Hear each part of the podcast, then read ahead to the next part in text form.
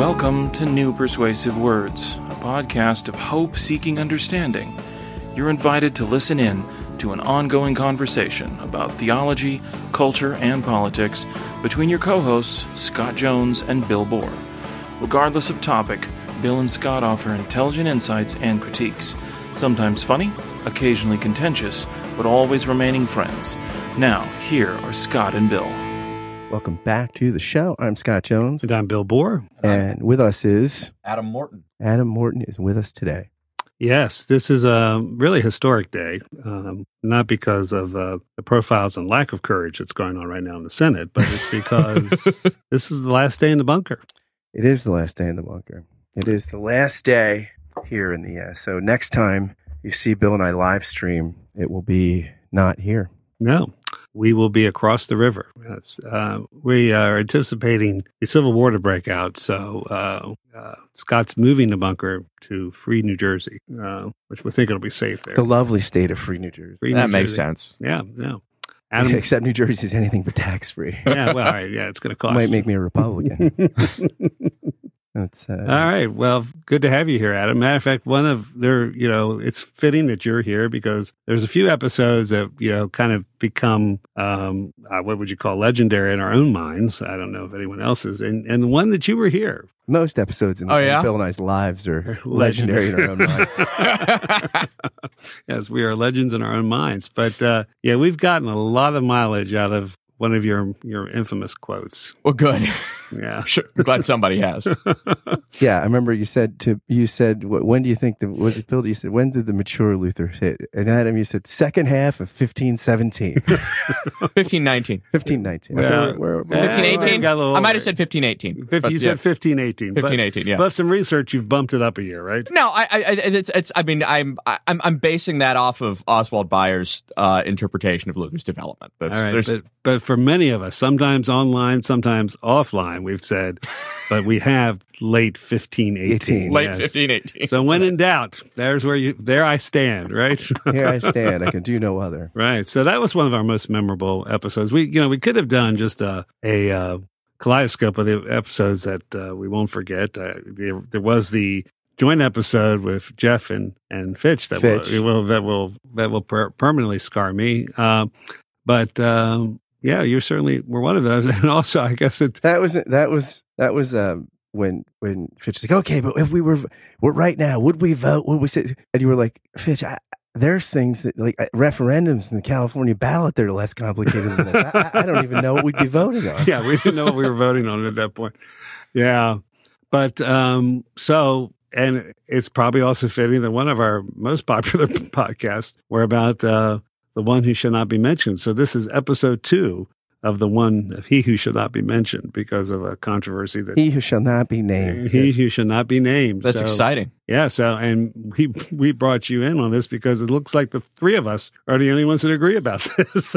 and, I, and I haven't even been following it, but according to according to uh, Scott called me and said, "Hey, Adam agrees with you and I on this," and we thought well, that's a sign. If It's, there ever was, it's taking us back to the second half of fifteen eighteen. So if, there ever, if there ever was a sign that we should be together, that you should, you know, you should um, migrate across Lancaster. Because sometimes people who come here from Lancaster have a lot of problem getting here for some reason. That's another memorable episode. yeah, that's yeah, it is. There is. There are many, many, many. but you made it. I did. You you made it. Are you on this side or the other side of the Susquehanna? Did you have to cross the Susquehanna? No, I didn't have to cross Ah, the Susquehanna. okay, very nice, very Yep. nice. So that's good. So you didn't have to swim that today. Right. That's good. I have bridges now. Yeah, Th- have They do. have They do. It's Yeah, good because know. it's really wide down there. It is wide. Yeah, yeah. That used to be the frontier. Very nice. I like. so why did you guys set up uh, the uh, the quandary that we're the controversy that we're addressing? Since you two care more about this than I do. All great. All great contemporary.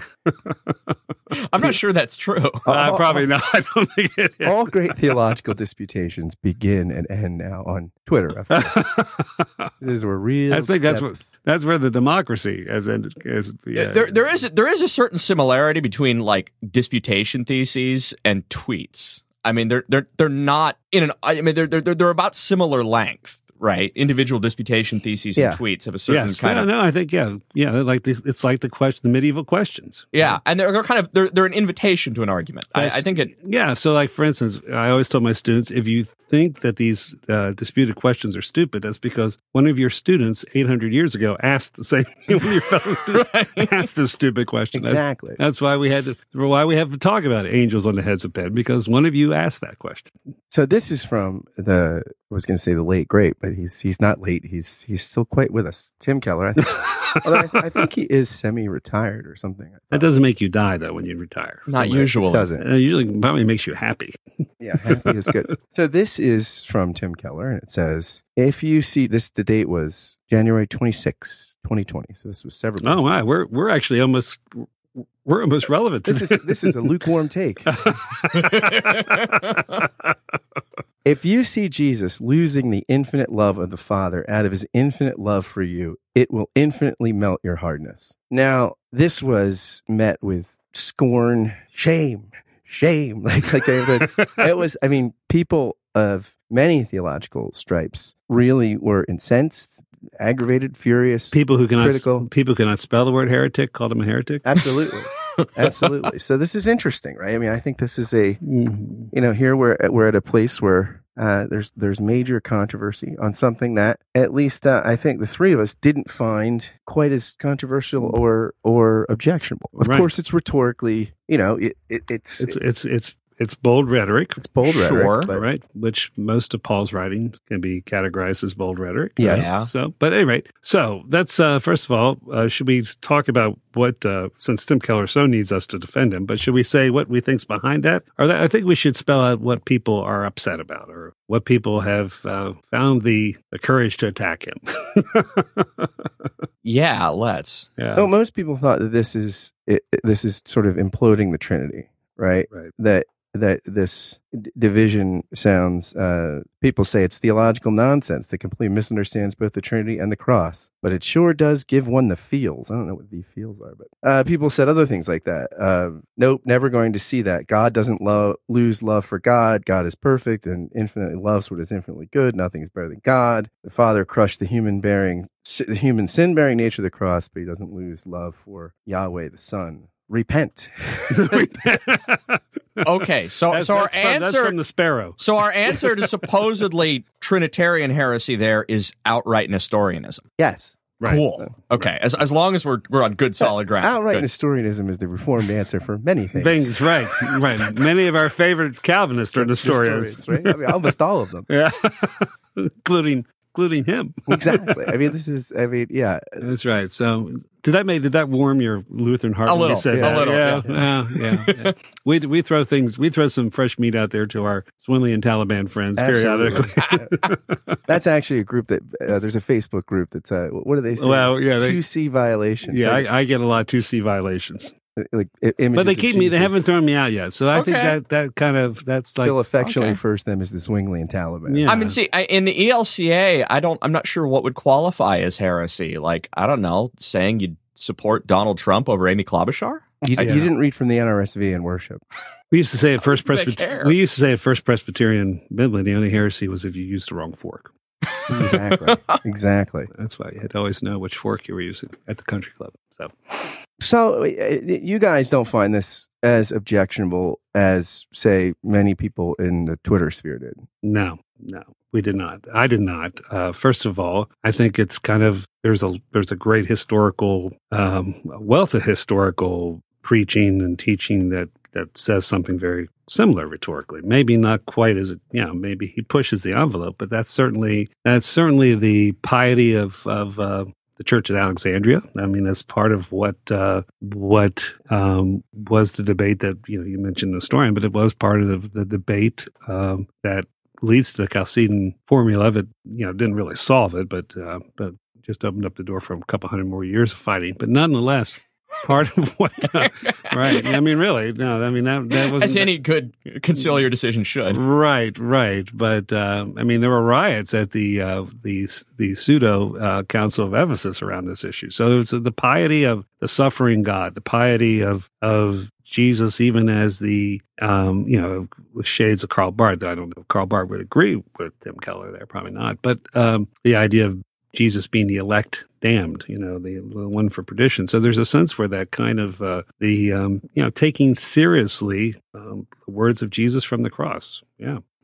I guess that's my first thought of it is are, are we really going to privilege our fairly abstract definitions of the Trinity over Jesus's words? Yeah.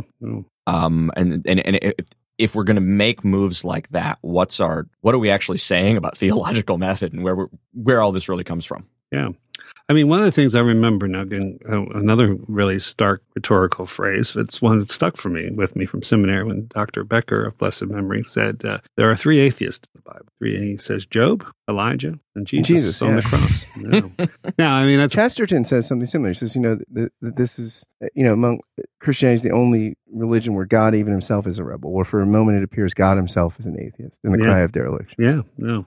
It's, it's at least a moment that has to be taken with well, very seriously. It, we can't, I'm very uncomfortable with attempts to save Christianity from Jesus's words. Yeah. Well, unless it's, I, I, unless you're talking about the Beatitudes, then I'll. Oh, right, right. Because that's, that's for the next dispensation. right? exactly. Exactly. Jesus. That's when they pay clergy to tell Yeah, you Jesus I mean, what mean, he like said. that's, what right. meant. I mean, like Jesus, Jesus would have punched all these people in the face. I like Didn't you read that. that? Yeah, Yeah, oh, right. yeah, Yeah, yeah. yeah. I All right, did. yeah, yeah. I did. Read the, yeah. Whatever. Oh, he's uh, rolling over in his grave right now. yeah.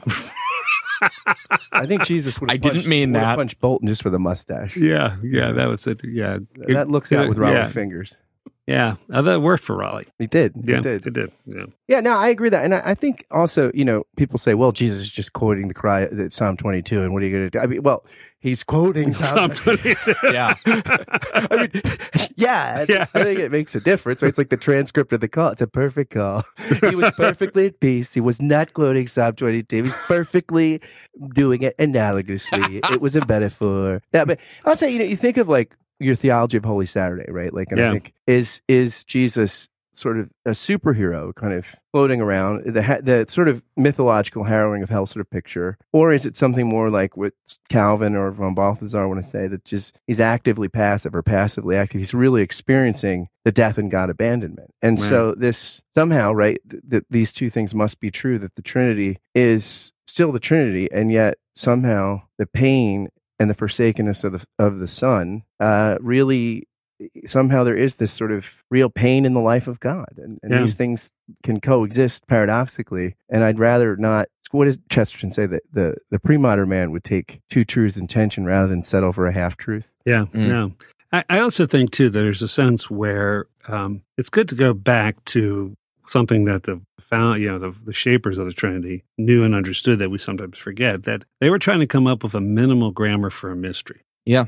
And I think that's when they're at their best. I mean, I think the church fathers were at their best when they fully aware that, um, in many ways, some one of the reasons I think there's a resurgence in patristic scholarship is because uh, the postmodern person has the same, should have the same pre-modern uh, suspicion of words. So I was at a conference in September. I don't know if you saw this advertised online or not. It's possible you did. This New Trinitarian Ontologies conference in Cambridge. A, Oh, I saw that. a, yeah. a- a- a lot of people There was did. A great lot of- people there. There were a lot of great people there. Yeah. There was also some wild stuff there. Right. Right. I mean, the, the name, like, I was, I was joking about it. I know the guy who, who organized it, Ryan, as a friend, and, and did a really great job putting this thing together. Um, but there's this question about sort of, can, but can we refound ontology on the basis of the Trinity and stuff like, you know, very abstract stuff. Right. So you got some papers that move in that direction, but you had a couple of people who really pushed back a little bit. Um, one of them was um, an, an Augustine scholar, uh, Olivier Boulnois, pulled pushed back fairly hard, saying, you know, everybody takes De Trinitate, what is it, Ch- book 14 or something. Um, you know, this is where he, he gives this sort of image of the Trinity, the psychological image of the Trinity is one of the places. Right. But he says Augustine may be violating his own standards here. He's much more minimal and apophatic with respect to the Trinity than that most Right. of the time. Right. Uh, but it was also uh, uh, Andrew Louth was there. Hmm. And he, I mean, who, by the way, like, he, I, you'd think, is he meditating? Is he asleep? Does he have narcolepsy? And then suddenly his eyes would open and he would say something just flabbergastingly interesting and then drop back into his state of semi consciousness. um, Thomas Aquinas lives. well, the Orthodox version anyway. Yeah. Um, and you know, long beard and full black and everything. Uh, but Louth at one point was uh, he, he made it very clear that he thought the entire direction of the conference was misbegotten and that essentially like you guys can do this kind of weird speculative stuff with the trinity if you want to but don't claim anything in the byzantine tradition for that because it doesn't fit Yeah, I think that no, I, I think that's actually I think that's fair. I mean, people, you know, uh, the ec- the economic or relational trinity in the hands of people can be a very dangerous thing. You know? yeah But I also think there's a sense where I, I mean, I think it's good to be reminded when we're speculating, and almost always when we're talking about the eternal. No, no, always when we're talking about the internal life of the Trinity, we're in the realm of speculation. If we get anything beyond, as the Father loves me, so I love you. If we get beyond that, we're in the realm of speculation. Right. And I think I think that's okay. I mean, I think I I like you know I like there being um, play in theology. I just listened to a great podcast about Alcuin, and uh, there was a couple decades that York was a fun place to do theology, and then and then the Vikings came. But Oh, I uh, thought we were talking about York, Pennsylvania. yeah, well, maybe. I think why not? We just do it, you know, re- rebuild it there. But there's a sense where the, you know, they were talking about the rediscovery of just that theology and thinking can be an end unto itself, and it's playful and that's good as long as you know it's playful. And the same thing when something makes you uncomfortable, which obviously happened in the Twitter sphere, realizing that your discomfort with the rhetoric of Keller, that you're responding to his speculation firmly based on your speculation. Now, it may be the speculation of, you know, centuries of, of fine theological reflection. But again, when you start talking about the internal life of God, you're talking about a realm where we do not have much information about, nor were we ever invited to have information about. it, you know what I find interesting about that? It's it's it's in the response. Sometimes your response reveals a thing that you didn't mean to be there. When I said that the, the the one response, right, to say, oh well, it applies to Jesus' humanity, not to his divinity. That's Nestorian. Right, it- right. Jesus died, not not part of yeah, it. natures don't die, or natures don't experience things. Per- Right. su- subjects, persons experience. things. Right. Uh, and, and actually this is, I mean, that's, that's in, Nestorius is an interesting case here because Nestorius is provoked into a, a violent reaction, into a denial by way of a, an expression he thought was over the top. Right. Right. He Right. didn't, he didn't mean to say something wildly heretical about Jesus. Very far from it. Nestorius was a pious guy trying to do the best he could. And the problem is somebody saying that Mary gave birth to God sounded like this same level of rhetorical over the topness. And his response to it was so strong, it, it, it, it, it actually became the thing he was reacting to became the marker of orthodoxy. Right, right. Yeah. There's one mega church pastor going after another mega church But pastor. this is like this is like That's kind of what it was. A little. It Yeah. was a. It, was a. It was a theological pissing contest. There- There's there's there's yeah. something there's something to that. I want to take a brief moment to ask you a quick question. Do you like this podcast? Do you enjoy it? Do you look forward to listening to it while you do a morning, afternoon, or evening routine, or while you're exercising, or while you're caught frustrated in traffic? Do you tune into it because of the conversations you find here? If the answer to the aforementioned questions is yes, or even just a solid maybe, would you do something for me? Would you consider becoming a Patreon sponsor of the podcast for just five bucks a month or more? It's for a good cause. You can help this podcast and one of the many others I do keep going, and you can help launch several other podcast projects I've got in the works. So I invite you to be a patron through Patreon of this, which I think is an art form you're enjoying and will continue to enjoy. Again, any contribution is welcome, but for five bucks a month, you will get a shout out on the thank you roll call, which begins right now. Thank you, David Babico, Andrew Stravitz, Barry Stewart, Ben Crosby, Ben DeHart, Carol Clemens, Charlotte Donlin, David Norling, David Saul, Ellis Brazil, Jennifer Spite, Jennifer Underwood, Jim Kress, Joel Wentz, John Schneider, Jonathan Butrin, Jordan Mossberger, Josh Redder, Kai Wittenpeg, Larry Rule, Liam O'Brien, Michael Butera, Peter Steigerwald, Samantha Konauer, Sari Graham, Simone Garabedian, Stephen Rowe, and Jody Stevenson. If you want to join these patrons through Patreon, just go to patreon.com forward slash Scott Kent Jones. Thanks again for listening, and now back to the show.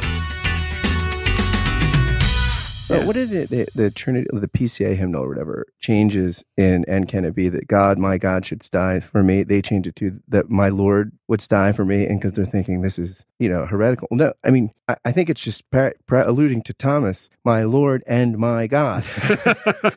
right, we know that. Right. so like so these yeah, I mean these Or, things- or at least those of us who take think the Bible is the foundation for the grammar. We Yeah. got. Yeah. Yeah. And also, don't you think on some level, part of the problem is that, you know, sometimes we, we define terms like divine and human abstractly. Well, of course we know what divine human mean. And then we look at the incarnation or whatever and say, well, then this is, instead of looking at the incarnation and saying, wow, this must be what defines God, you know, on the stage of history and in the world. And then say, well, what does that mean for what we say about divinity and humanity? Like working from the particular, uh, to the general as opposed to the general to the particular. Which I was just, I, you know, they may not be right, but I do like that about Byzantine, you know, idea of the Christian life. I mean, it does take the incarnation as a revelation, not only of God and of humanity, but who we, we shall be and who we are to become. And I think that, so there's a consistency there, again, based on kind of the grammar that we're given in the, in the biblical witness. There's also a modesty regarding regarding what we know. Um, Yeah. I mean, for example, you get in Gregory of Nyssa. The, I'm the most modest about You my are. knowledge. The most modest.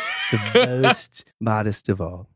Yeah, uh, Gregory of Nyssa gives us this notion that the um the, the the image of God. Well, if if part of the issue is that we don't really know much about God, then Right. the humanity created in the image of God, we also don't know much about. Right, right. Um, there there's there's an analogy. There's a correlation. And that's what's the brilliance of the Gospels. I, I really think that sense of their um, the, the kind of ascetic nature of language. I mean, I think the the real you know whether it be the Markian silence or you know Jesus just kind of showing up in John's Gospel, whatever you want to do it. I think there's a sense where um, even I think Mary and Luke as as the model disciple, she ponders things in her heart. She doesn't talk about Yeah. thinks about them. I think that's yeah the fact that um, even the continual ignorance and mistakes of the disciples, I think, is very sermonic. I mean, I think it's trying to tell us something that uh, we don't really know what's going on in front of us. If you're preaching a sermon on the disciples screwing up and you're identifying with Jesus and not the disciples, there's something wrong. yeah, you're done. uh, you did it wrong. Dr. Jim, Dr. Jim Edwards always said, if you identify with Jesus in the gospel, you, you, you missed the point. Yeah, yeah, yeah, yeah, yeah. I, you know, I'm I'm a Lutheran. I think there's a place for direct, clear proclamation. Um, and, and there's just a place for it. There's a central place for it.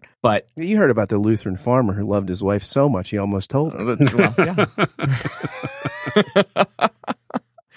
uh, but there's a, I mean, I think one of the things we have to say about that is sometimes we can mistake that kind of clarity and proclamation for having a, I don't know, a theoretical knowledge of yeah, a thing. Yeah. And I, I don't think it amounts to that. No, I, I do think the knowing the difference between logic and grammar is really, or logic and rhetoric is really important. Well, grammar is important too, but I think that's you know that it's amazing how many church controversies have been have been where people have missed each other precisely. Well, in the history of Lutheran Reformed, uh, Yeah. Um, but I think there's a sense, yeah, where um, um, and, and again, I think there's things that I would say preaching and feel that had integrity that I don't say when I'm teaching. Right. I think in terms of, and I think And vice versa, actually. yeah, yeah, yes, absolutely. And I think there's a sense where, um, and I think you, you can being true to the text and the faith in both those situations. You know, I think Tim Keller, you know, is is a is a fine thinker, but he's you know he's a first class preacher, and I think that's you know, and a, you know, and cut his teeth on pastoral care. So that is the kind of what he says there is the kind of thing that all of us have said. Either you know,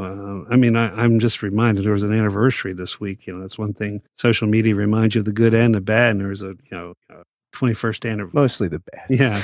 Well, there was a 21st. I mean, you know, if you have moments to define your ministry, you know, 21 years ago this week, there was a moment to define my ministry and, and the death of, tragic death of five of my oldest son's classmates, juniors. And it changed, it changed everything. And, um, um, and talking about the abandonment of God, I mean, there were families, the first time I met them was the day their daughter died. Mm. So, and then a month later, the day their sons were murdered. So, oh wow. so there's a sense where, um, you know, I think any of us, again, I mean, I think there's a sense where um, part of the power of the of the of the whole biblical witness is almost every existential or spiritual situation you find yourself in, there is a parallel. And I think sometimes triumphalistic Christianity can overlook, particularly in the Hebrew scriptures, a lot of the dark days. But I arguably the darkest day there is is, this, is Jesus on the cross. And I think it we tend to also downplay what that the garden was real, Gethsemane. I mean, that's why I mean even the other gospel writers back off of Mark a little bit, but Mark, mm-hmm. you know, he's having an emotional breakdown. I mean, he's collapsing from the from the anxiety and stress of it all. So, um, and uh, if if any of us were facing what he did, of course, none of us can, but uh, of course, it, because that would that the burden of what he was about to go through is is unspeakable. Yeah, I think this is the brilliance of Phil Cary's book um, the meaning of Protestant theology. When he says, you know, at the heart of the Christian proclamation is the divine carnality, like this God yeah. come down right. for us. And he says, you know, Augustine, uh, patristics, you know, certain kind of Platonistic, Middle Platonistic categories were helpful about thinking what it means to have an immaterial being, a non-material right, being. Right. When, but then when you start getting into the epistemology and the ethics, it, it, it's a lot less helpful. Yeah, yeah. and he says, you know, basically the, this Augustinian tradition needed a Luther to kind of to recalibrate things. Well, I think it needed, I think it needed an Aquinas first. Yeah, well, maybe it yeah. needs that too. Yeah, yeah, yeah. But no, I agree. 100%. I mean, to that extent, though, Luther and Aquinas are. I, I don't. I don't parallel them much, but they are interested in some, not all, but some of the same things there, and they they they, they they're both are trying to push back towards a, a materiality. Yeah, they're, they're the the goodness of the earth. Neither was felt. the image. I, you, I mean, you you ruin your digestive system like both of them did with the fasting. And, oh yeah, yeah, oh, yeah, yeah, yeah. No, but no, I think so. Um, yeah, I think you know sometimes again, well, not sometimes, always Christians are their own worst enemy. Yeah, we certainly that's certainly the, the, case. I mean, many for many reasons we're setting back the cause of Christ a generation or so in this current situation in our country, and so no one has done more for the cause of Christ in the White House. Well, that's that's the concern. I mean, right? That's that's that's. I think that's my base part. That's part of my problem with this is why we, we are. It's like we expect God has this fragile ego and needs us to sort of constantly defend him in weird, like, like, like. Uh, uh oh no no no no no no no. There's no. Don't, don't worry, everybody. There's, there's not actually a breach in the Trinity. No, no. Like, there's no. It, it, I'm just not at all comfortable with attempts to sort of protect God, get him off the hook. I mean, because he needs me to step in and defend him. Right. Well, I, I also think in terms of no, he needs Wayne Grudem. That's what God needs. well, I, I, do think there's a sense where I, I think we we read the Bible um, not bold enough. Mm. Uh, my my problem with modernists and fundamentalists is the same that they do violence to power of the text in in different ways, but they, uh, for the sake of their traditions, they both nullify the grace of God in different ways. And I think you know I I, I like let the problems be problems. I mean, there's a sense where um, you know, it's the, it gets back to the same thing. People are always concerned about purity of church. Obviously, Jesus wasn't. Okay, you know, Jesus wasn't concerned about his reputation. He wasn't concerned about efficiency, or you know, he was a terrible HR guy. Continues to be because he calls us. And I think there's a sense where you know, there's a sense where, uh, in a very you know, I, I think. Um, I think there's a there's a time to flex our muscular Christianity. Uh, it tends not to be around these kind of things. So this is I mean, yeah. people do know, right, that, that, Tim Keller like also preaches that there's a happy ending here, right? This yeah, is, right, there's, right. there's, not there's not there's not just an eternal rupture. We're not he's not going full Altizer, right? We're Well, don't no, don't tell me because I haven't got that far. I'm still I mean, behind on the episodes. I, I, don't know what he said in the tweet, but I assume alert. that Keller isn't doing that. Spoiler alert. Right. Okay. My point is, nobody actually thinks that, right? You're jumping to Easter. We haven't even got to Lent yet. Uh, of course, he did write three days later, letter in later in the same Twitter feed. Of course, the Father continued in his love for his Son, but on the cross, Jesus lost all sense and experience and any practical possession of it. He felt like a soul in hell. All right. That's Keller against Keller. Yeah. But, you know, yeah, you're right. He's he right. He's. I, I mean, it, it. Where here you're protecting against a heresy that everybody knows that Keller doesn't hold. that so it, it, it, uh, that's that's that's arguing in bad faith. I mean, I don't know. Ah, we do, we do it. We not we're not big on casting the first stone, but we love throwing that second, second third. That's when you wind up. really he, he, threw the first one. I can do whatever I want. Now. you can wind up and let it fly. All right. Well, I'm sure Tim Keller now is resting peacefully because we have we have stayed he up. Who, as we said, he, he who shall not be named. All right. Well, partner, it was a great run in this yeah, building. Thank and thank you for seeing us out. Yes, Adam? and uh, we look forward to the new chapter of uh, New Persuasive Words. And um, Yeah, thank you guys for having me. yeah, Absolutely. We'll have it. We'll do it again. Thanks everybody for tuning in. Take care. All right. Hey, listeners, thanks for joining us for today's episode of New Persuasive Words. Hope you enjoyed Scott and Bill's conversation and will join us back here next time. Until then, thanks for listening and God bless.